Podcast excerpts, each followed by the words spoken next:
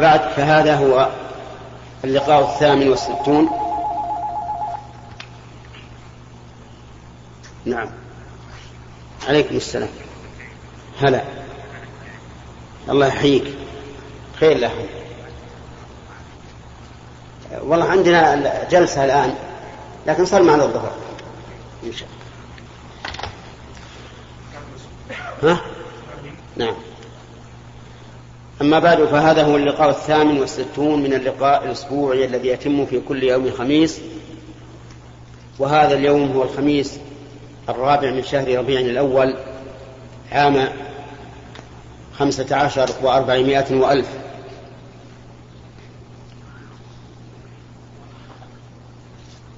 ونحن من عادتنا أن نتكلم على ما يسر الله لا افتح الباب عشان الأخوان اللي برا يسمعون.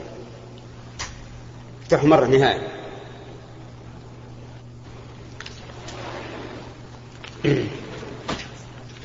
آه، كان من عادتنا أن نتكلم على ما يسر الله عز وجل من تفسير القرآن الكريم وقد انتهينا إلى قول الله تبارك وتعالى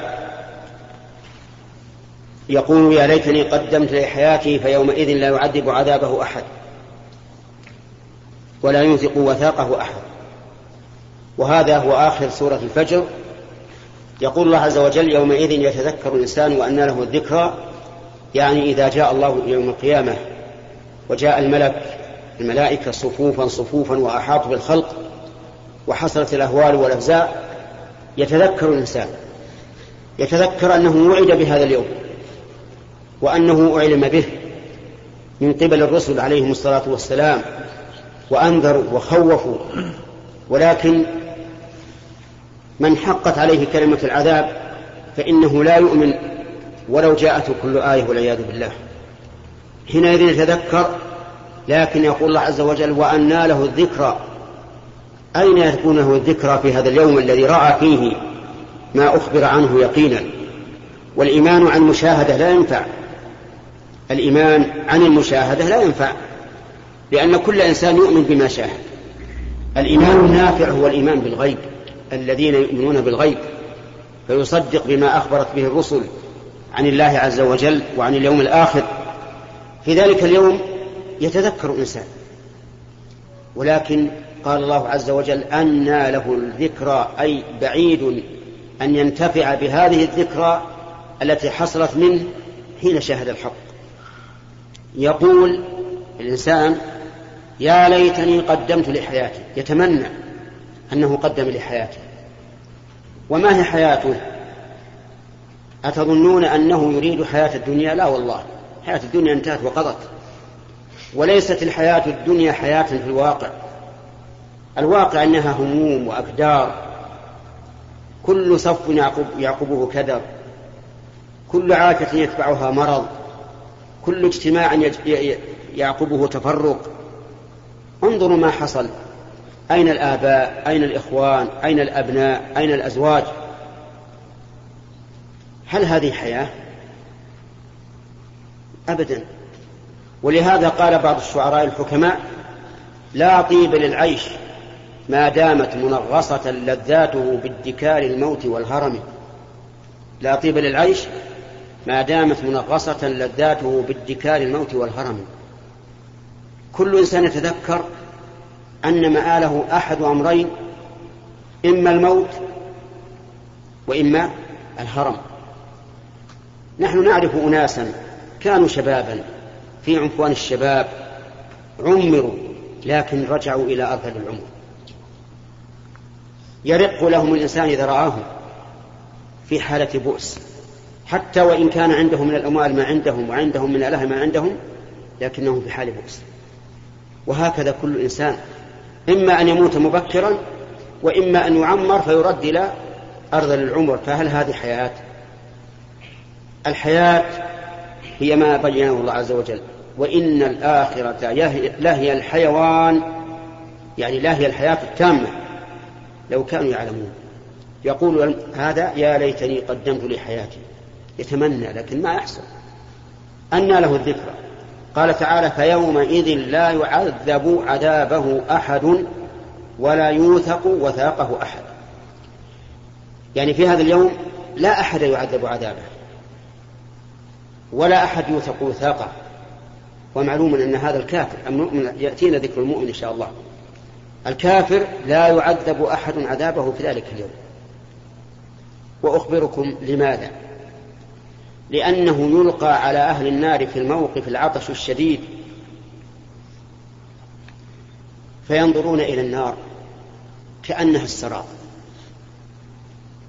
والسراب هو ما يشاهده الإنسان في أيام الصيف في عزة الحر من البقاع حتى يخيل إليه أنه الأخ أنه ماء. ينظرون إلى النار كأنها سراب. وهم عطاش فيتهافتون عليها. يذهبون إليها سراعا يريدون أي شيء؟ يريدون الشرب. فإذا جاءوها فتحت أبوابها وقال لهم خزنتها ألم يأتكم رسل منكم يتلون عليكم آيات ربكم وينذرونكم لقاء يومكم هذا؟ قد قامت عليكم الحجة فيوبخونهم قبل أن يدخلوا النار. والتوبيخ عذاب قلبي وألم نفسي. قبل أن يذوقوا ألم النار والعياذ بالله أعاذنا الله وإياكم منها. في النار يوبخهم الجبار عز وجل توبيخا أعظم من هذا. يقول ربنا غلبت علينا شقوتنا وكنا قوما ضالين. ربنا أخرجنا منها فإن عدنا فإنا ظالمون. قال الله تعالى وهو أرحم الراحمين. اخسأوا فيها ولا تكلمون أبلغ من هذا الإذلال والعياذ بالله. اخسأوا فيها ولا تكلمون يقول أرحم الراحمين. فمن يرحمهم بعد الرحمن؟ لا رحم لهم. وقد أخبر النبي صلى الله عليه وسلم بأن أهون أهل النار عذابا من عليه نعلان يغلي منهما دماغه ولا يرى أن أحدا أهون منه. ولا يرى أن أحدا أشد منه عذابا. يرى أنه أشد الناس عذابا وهو أهونهم عذابا وعليه نعلان يغلي منهما الدماغ النعلان في أسفل البدن والدماغ في أعلاه فإذا كان أعلى البدن يغلي من أسفله فالوسط من باب أشد. أجارنا الله وإياكم من النار. فيومئذ لا يعذب عذابه أحد ولا يوثق, ولا يوثق وثاقه أحد لأنهم والعياذ بالله يوثقون. ثم في سلسلة ذرعها سبعون ذراعا فاسلكوه أدخلوه في هذه السلسلة. تغل أيديهم. نسأل الله العافية. ولا أحد يتصور الآن ما هم فيه من البؤس والشقاء والعذاب. والله إن الإنسان أحيانا يتمنى أنه لم يخلق خوفا من النار. كان عمر بن الخطاب رضي الله عنه يقول ليت أمي لم تلدني. ليتني شجرة تعضد. لأن الإنسان ما يدري أولا ما يدري ما هو عليه الآن. هل هو على صواب أو على خطأ؟ هل في عباداته رياء؟ هل في عباداته بدعة؟ ثم لا يرى أيضا وهو أخطر لا يرى ماذا يختم له به. إن الرجل لا يعمل بعمل أهل, أهل الجنة حتى ما يكون بينه وبينها إلا ذراع فيسبق عليه الكتاب فيعمل بعمل أهل النار فيدخلها. من الذي يأمن يوم عند الموت؟ أن يصد ويضل. ويأتيه الشيطان يقول أنا أبوك. اترك يا بني الإسلام وكن نصرانيا أو, أو يهوديا. لأن بعض الناس والعياذ بالله عند الموت يفتن. تعرض عليه الأديان. ويقال اختر النصارى اختر اليهود أعرض عن الإسلام. ولهذا ومن فتنة المحيا وإيش؟ والممات. أقول من الذي يأمن؟ أسأل الله أن يحسن لي ولكم الخاتمة من الذي يأمن؟ إذا على الإنسان أن يستعد. يقول يا ليتني قدمت لحياتي فيومئذ لا يعذب عذابه أحد ولا يثق وثاقه أحد. ثم ختم الله تعالى هذه الصورة بما يبهج الصدر بما يبهج القلب ويشرح الصدر. فقال يا أيتها النفس المطمئنة. اللهم اجعل نفوسنا مطمئنة. يا أيتها النفس المطمئنة ارجعي إلى ربك راضية مرضية ارجعي إلى ربك. يقال يقال لهذا يقال هذا القول للإنسان عند النزع عند النزع في آخر لحظة من الدنيا. يقال لروحه اخرجي أيتها النفس المطمئنة. اخرجي إلى رحمة من الله ورضوان. فتستبشر تفرح ويسهل خروجها من البدن لأنها بشرت بما هو أنعم بما في الدنيا كلها. قال النبي صلى الله عليه وعلى آله وسلم لموضع صوت أحدكم في الجنة خير من الدنيا وما فيها. صوت الإنسان العصا القصير. موضع الصوت في الجنة خير من الدنيا وما فيها. وليست دنياك أنت. الدنيا من أولها إلى آخرها. بما فيها من النعيم والملك والرفاهية وغيرها. موضع صوت خير من الدنيا وما فيها. فكيف بمن ينظر في ملكه مسيرة ألفي عام؟ ألفين سنة. يرى أقصاه كما يرى أدناه. نعيم لا يمكن أن ندركه بنفوسنا ولا بتصورنا فلا تعلم نفس ما أخفي لهم من قرة أعين جزاء بما كانوا يعملون. معنى المطمئنة؟ المطمئنة يعني المؤمنة الآمنة. المؤمنة الآمنة. لأنك لا تجد أطمن نفس من نفس المؤمن. أبدا. المؤمن يا إخواني نفسه طيبة مطمئنة. ولهذا تعجب الرسول صلى الله عليه وسلم من المؤمن قال عجبا لأمر المؤمن. إن أمره كله خير. إن أصابته ضر صبر فكان خيرا له. وإن أصابته سر شكر فكان خيرا له. مطمئن. ماشي مع الله بقضائه وقدره. لا يسخط عند المصائب ولا يبطر عند النعم. بل هو شاكر عند النعم صابر عند البلاء. فتجده مطمئنا. لكن الكافر أو ضعيف الإيمان لا يطمئن. إذا أصابه البلاء جزع وسخط ورأى أنه أنه مظلوم من قبل الله والعياذ بالله حتى إن بعضهم ينتحر. ما يصبر ما يطمئن. يكون دائما في قلق ينظر مثلا إلى نفسه وإذا هو قليل المال قليل العيال قليل ليس عنده زوجة ليس له قوم يحمونه. فيقول أنا أنا لست في نعمة. لأن فلان عنده مال عنده زوجات عنده أولاد عنده قبيلة تحمله تحميه. أنا ليس عندي. فلا يرى لله عليه نعمة. لا يرى لله عليه نعمة. لأنه, لأنه ضعيف الإيمان. فليس بمطمئن. دائما في قلق. ولهذا نجد الناس الآن يذهبون إلى كل مكان ليرفهوا عن أنفسهم ليزيلوا عنها الألم. التعب لكن ما فيه لا يزيل ذلك عنك إلا إيش؟ إلا الإيمان. الإيمان الحقيقي هو الذي يؤدي إلى الطمأنينة. فالنفس المطمئنة هي المؤمنة إيش؟ الآمنة. مؤمنة في الدنيا آمنة من عذاب الله يوم القيامة.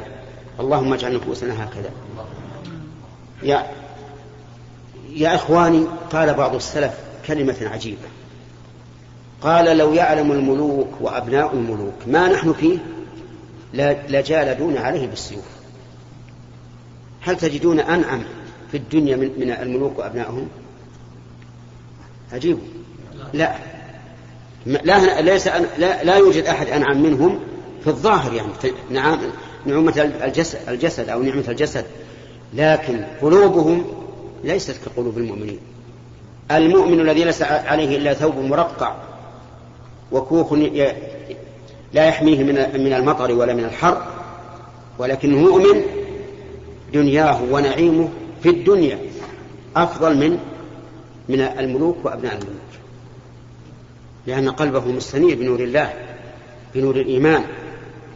شيخ الإسلام ابن تيمية رحمه الله حبس وأوذي في الله عز وجل. فلما أدخل الحبس وأغلقوا عليه الباب قال رحمه الله فضرب بينهم بسور له باب باطنه فيه الرحمة وظاهره من قبله العذاب. يقول هذا تحدثا من نعمة الله لا افتخارا. ثم قال ما يصنع أعدائي بي؟ أي شيء يصنعون إن جنتي في صدري. ما هي الجنة؟ الإيمان والعلم واليقين. وإن حبسي خلوة. ونفي النفو من البلد سياحة وقتلي شهادة. سبحان الله هذا اليقين. هذه الطمأنينة. الإنسان لو دخل حبس عندنا كان يخمس ويسدس. ما مستقبلي ما مستقبل أولادي أهلي قومي. هذا يقول جنتي في صدري. وصدق. ولعل هذا هو السر في قوله تبارك وتعالى لا يذوقون فيها الموت إلا الموتة الأولى. يعني في الجنة لا يذوقون فيها الموت إلا الموتة الأولى. معلوم الجنة ما فيها موت لا أولى ولا ثانية. لكن لما كان نعيم القلب ممتدا من الدنيا إلى إلى دخول الجنة صارت كأن الدنيا والآخرة كلها جنة وليس فيها إلا موتة واحدة. فنسأل الله سبحانه وتعالى أن يحسن لنا ولكم الخاتمة وأن يجمعنا وإياكم وإخواننا المسلمين الذين أنعم الله عليهم في الجنة من النبيين والصديقين والشهداء والصالحين. إنه على كل شيء قدير. يقول تعالى يا أيتها النفس المطمئنة ارجعي إلى ربك راضية مرضية راضية بما أعطاك الله من النعيم مرضية عند الله عز وجل. كما قال تعالى رضي الله عنهم ورضوا عنه. فادخلي في عبادي. أي ادخلي في عباد الصالحين من جملتهم لأن الصالحين عباد الله هم خير طبقات البشر. البشر طبقاته ثلاثة منعم عليهم ومغضوب عليهم وضالون. كل هذه الطبقات مذكورة في سورة. ما هي؟ سورة الفاتحة. اهدنا الصراط المستقيم. صراط الذين أنعمت عليهم من النبيين والصديقين والشهداء. نعم صراط الذين أنعمت عليهم غير المغضوب عليهم ولا الضالين. وأنا بسألكم هل أنتم عندما تقرؤون هذه الآية هل أحدكم يشعر بأن الذين أنعم الله عليهم هم النبيون والصديقون والشهداء والصالحون؟ ويشعر بأن الله بأنه يسأل الله أن يهديه صراط هؤلاء؟ أكثر الناس لا يشعر. أكثر الناس يقرأ هكذا. لكن ما يشعر أنه أن هذه تاريخ يعني تشير إلى تاريخ الأمم. وأن الطبقة الثانية من وأن الطبقة الثانية المغضوب عليهم هم اليهود وأشباه اليهود. من كل من علم الحق وخالفه. كل من علم الحق وخالفه ففيه شبه من اليهود. كما قال سفيان بن عيينة رحمه الله قال من فسد من علمائنا ففيه شبه من اليهود. الضالون من؟ النصارى. هم الذين جهلوا الحق. أرادوا لكن عموا عنه والعياذ بالله. ما اهتدوا إليه. قال ابن عيينة وكل من فسد من عبادنا ففيه شبه من النصارى. لأنهم العباد يريدون الخير يريدون العبادة لكن ما عندهم علم فهم ضالون. فأقول يا إخواني الناس طبقات ثلاثة. المنعم عليهم والمغضوب عليهم والضالون. وهنا يقول ادخلي في عبادي من العباد؟ المراد أي الطبقات؟ الطبقة الأولى المنعم عليهم وادخلي جنتي. جنته التي أعدها الله عز وجل لأوليائه. نسأل الله أن يجعلنا وإياكم من أهلها. أضافها الله إلى نفسه تشريفا لها وتعظيما وإعلاما للخلق بعنايته بها جل وعلا. والله سبحانه وتعالى قد خلقها خلقا غير خلق الدنيا. خلق لنا في الدنيا فاكهة ونخل ورمان. في الجنة فاكهة ونخل ورمان. أتظنون أن ما في الجنة كالذي في الدنيا؟ أبدا. لا يمكن. لأن الله يقول فلا تعلم نفس ما أخفي لهم من قرة أعين. ولو كان ما في الجنة كالذي في الدنيا لكنا نعلم. إذا هو مثله في الاسم. لكن ليس مثله في الحقيقة ولا في الكيفية. ولهذا قال ادخلي جنتي فأضافها الله إلى نفسه للدلالة على شرفها وعناية الله بها. وهذا يوجب للإنسان أن يرغب فيها غاية الرغبة. كما أنه يرغب في في بيوت الله اللي هي المساجد لأنه أضافها إلى نفسه فكذلك يرغب في هذه الدار. التي أضافها الله إلى نفسه والأمر يسير. قال رجل للرسول صلى الله عليه وسلم دلني على عمل يدخلني الجنة ويبعدني من النار. فقال لقد سألت عن عظيم. هو صحيح عظيم. فمن زحزح عن النار وأدخل الجنة فقد فاز. ولكن وإنه ليسير على من يسره الله عليه. اللهم يسرنا لليسرى ليسير على من يسره تعبد الله لا تشرك به شيئا وتقيم الصلاة وتؤتي الزكاة. وذكر الحديث. المهم أن الدين والحمد لله يسير وسهل. لكن النفوس الأمارة بالسوء هي التي تحول بيننا وبين ديننا. والشهوات والشبهات. ربنا آتنا في الدنيا حسنة وفي الآخرة حسنة وقنا عذاب النار. ربنا لا تزغ قلوبنا بعد إذ هديتنا وهب لنا من لدنك رحمة إنك أنت الوهاب. والآن إلى الأسئلة. ونبدأ باليمين ومن عادتنا أن السؤال واحد لكل واحد وأنه لا تعقيب على الجواب إلا إذا كان الجواب خطأ نعم.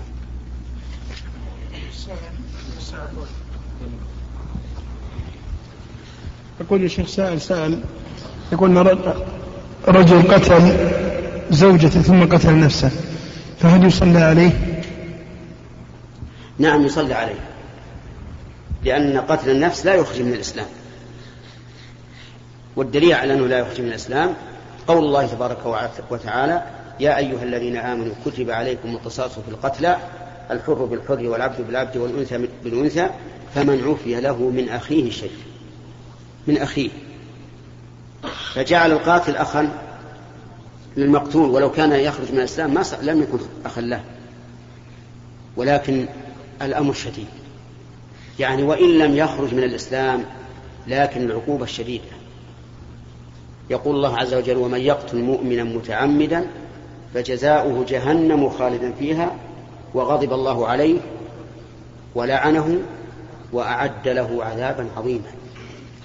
خمس عقوبات جهنم والخلود فيها غضب الله عليه ولعنه وأعد له عذابا عظيما.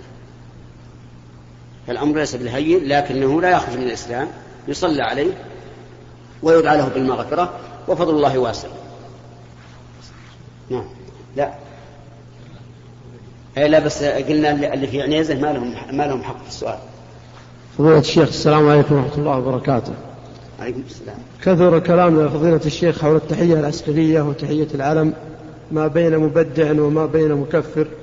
وقبل شهرين أو قبل عدة أشهر نشرت مجلة الحرس الوطني آه، نشرة تبين التحية العسكرية أنواعها ونشأتها وتطورها. ومن ضمن كلامه أن قال منذ العصور الأولى للتاريخ والناس يميزون بين رجل وآخر وقد تجلى ذلك في استحداث طرائق خاصة للتحية التي ما لبثت أن أخذت طريقها في الذيوع والانتشار. وعلى رغم أن شعوب الدنيا اختلفت في طرائق هذه التحية إلا أنها اتفقت جميعها على وجوب أدائها. إلى أن قال وفي أحيان أخرى مؤداها إظهار الأمن والسلام والتعظيم. فما هو رأي فضيلتكم في هذه المسألة من بدعيتها ومن إن كانت مكفرة وإن كانت بدعة؟ وإن كانت بدعة فما هو حكم من فعلها وهو كاره؟ وجزاكم الله خير. أقول عليكم السلام ورحمة الله وبركاته وأخبركم بأن السلام عند إلقاء السؤال ليس من السنة. لأن الصحابة رضي الله عنهم يسألون الرسول في المجلس ولا يسلمون. السلام عند اللقاء. وأما ما يتعلق بالتحية العسكرية فأقول لكم يا أخوان نصيحة لله. كل شيء يتعلق بجهة مسؤولة فالسؤال عنه من الأفراد في غير محله. لماذا؟ لأن ذلك لا يجدي شيئا افرض إني أنا قلت إنها بدعة أو كفر أو فسق أو ما أشبه ذلك هل يفيد؟ هذا لا يفيد إلا أن المستفتي يأخذ هذه الفتوى ويذهب ينازع فيها ولاة الأمور ولا يستفيد من هذا شيئا أرى أنه إذا حصل شيء منكر في أي جهة مسؤولة لا يجوز السكوت عليه لأن السكوت عن المنكر معناه تعطيل الأمر بالمعروف عن المنكر. لكن تؤتى البيوت من أبوابها. فهذا السؤال يورد على من؟ يورد على وزير الدفاع أو على وزير الداخلية على الجهة المسؤولة ويقال إذا كنتم تعلمون أن هذا حرام فاتقوا الله فينا. لا تجعلونا نتجشم الحرام فنأثم نحن وتأثمون أنتم. إذا كنتم لا ترون هذا حراما فبينوا لنا. إذا كان الأمر أشكل عليكم فاسألوا أهل الذكر إن كنتم لا تعلمون. أما فرد من أفراد الجنود أو الجيش يسأل هذا السؤال ثم يأخذ الجواب يجعله سيفا مصلة كلما شاء أشهره فأنا أرى أن هذا ليس من الحكمة وأنه لا يجزي شيئا ولا يفيد. فهذا السؤال ينبغي للعقلاء منكم أن يوجهوه إلى الوزير في هذه الجهة ويقال له بصراحة نحن وأنت عبيد لله عز وجل وأنت ولاك الله علينا فعليك أن ترعانا حق الرعاية وأحسن الرعاية ثم نسأل هل أنت ترى أن هذا حرام؟ فاتق الله في نفسك واتق الله فينا هل ترى أنه حلال؟ فبين لنا لأنه مشكل علينا ولأن من الناس من سمعت أنا بنفسي سمعت أن من الناس يقول التحية العسكرية كفر والعياذ بالله. فيكفر من لا يكفر الله ورسوله. ألم يعلم هذا أنه سيسأل يوم القيامة عما قال؟ ألم يعلم أن من دعا رجلا بالكفر وليس كذلك فهو, فهو الكافر؟ هكذا جاء الحديث عن الرسول عليه الصلاة والسلام. فالمسألة ما هي هينة؟ يعني يكون يسر على اللسان نقول هذا كافر هذا فاسق غلط. من الذي له الحكم؟ أسألكم. لا قبل أهل العلم. الله عز وجل فإذا كفر فإذا كفر الله أحدا فهو كافر. وإذا لم يكفره فلا يجوز أن نكفر بمجرد أذواقنا وأهوائنا. فأقول يقال مثلا للوزير المسؤول أنت ترى أنه حلال بين لنا لأن من الناس من شوش علينا. قال هذا فسق هذا بدعة هذا كفر. بين. إذا كان أشكل عليك فالحمد لله. باب الفتوى مفتوح. وعند الدولة والحمد لله من العلماء ما يحصل بهم الهدى إن شاء الله تعالى. اسأل. إذا قيل لك هذا جائز برئت ذمتك إذا قيل حرام امتنع. هذا هذا هذا جوابي عن هذه المسألة وأنا أنصح كل إنسان في هذه المسائل أن لا يسأل فرد من أفراد الجهة المسؤولة عن حكم شيء عام. يسأل عن نفسه بنفسه يقول هل, هل مثلا إذا فعلت كذا صليت بلا وضوء صليت وثيابي نجسة وما أشبه ذلك يسأل. نعم. من هنا؟ من اليمين. واعلموا يا إخواني ان أن السؤال ترى للجميع والجواب للجميع يعني لا تقول والله إحنا جينا ولا استفدنا في فائدة إن شاء الله. نعم. على هذا نسأل على هذا. على إيش؟ على هذا السؤال. لا انتهينا منه. هذا ما عندي غير الجواب ما اولا يا شيخ أحبك في الله. ولا أدري هل هذا من السنة ولا لكن لقانا معك عابر. لا لا. جزاك الله خير. ما يخالف الحذر من, من, من الخطأ طيب. جزاك الله خير. لكن هذا ورد الرسول قال قال لمعاذ بن جبل قال يا معاذ إني أحبك فلا تدعن أن تقول دبر كل صلاة مكتوبة. اللهم أعني على ذكرك وعلى شكرك وعلى حسن عبادتك وأنا أجيبك فأقول أحبك الله الذي أحببتنا فيه. جزاك الله خير. المجاز يا شيخ في القرآن في خلاف بين أهل العلم والحقيقة المسألة كما هو معلوم أن هناك بعض الآيات أنها تحتاج إلى تفسير فعلا إذا كان لا مجاز في القرآن. أي نعم. أريد توضيح المسألة. يا أخي الذين قالوا بالمجاز أو عدم المجاز يتفقون غالبا على المعنى. فمثلا الله تعالى اخفض لهما جناح الذل من الرحمة. كلهم متفقون على أن الذل ليس ليس له ليس طائرا له جناح. أليس كذلك؟ إذا اتفقنا على هذا. بقينا هل هذه الجملة أو هذا التركيب مستعمل في اللغة العربية؟ وأن جناح كل شيء بحسبه حينئذ يحصل الخلاف. فالذين يقولون بالمجاز يقول ليس هناك جناح إلا للطير. فإذا استعمل الجناح في غير الطير فهو مجاز. والذين يقولون جناح كل شيء بحسبه. فالترفع مثلا على الناس والتعلي عليهم هذا معناه أن الرجل طار وارتفع. هذا جناح العلو والاستكبار. والله عز وجل يقول اخفض لهما جناح الذل يعني تذلل لهما للغاية. من فضلك. حتى لو كنت تريد أن ترفع تقول مثلا أنا عندي شهادة بكالوريوس وما إيش؟ وهذا أبوي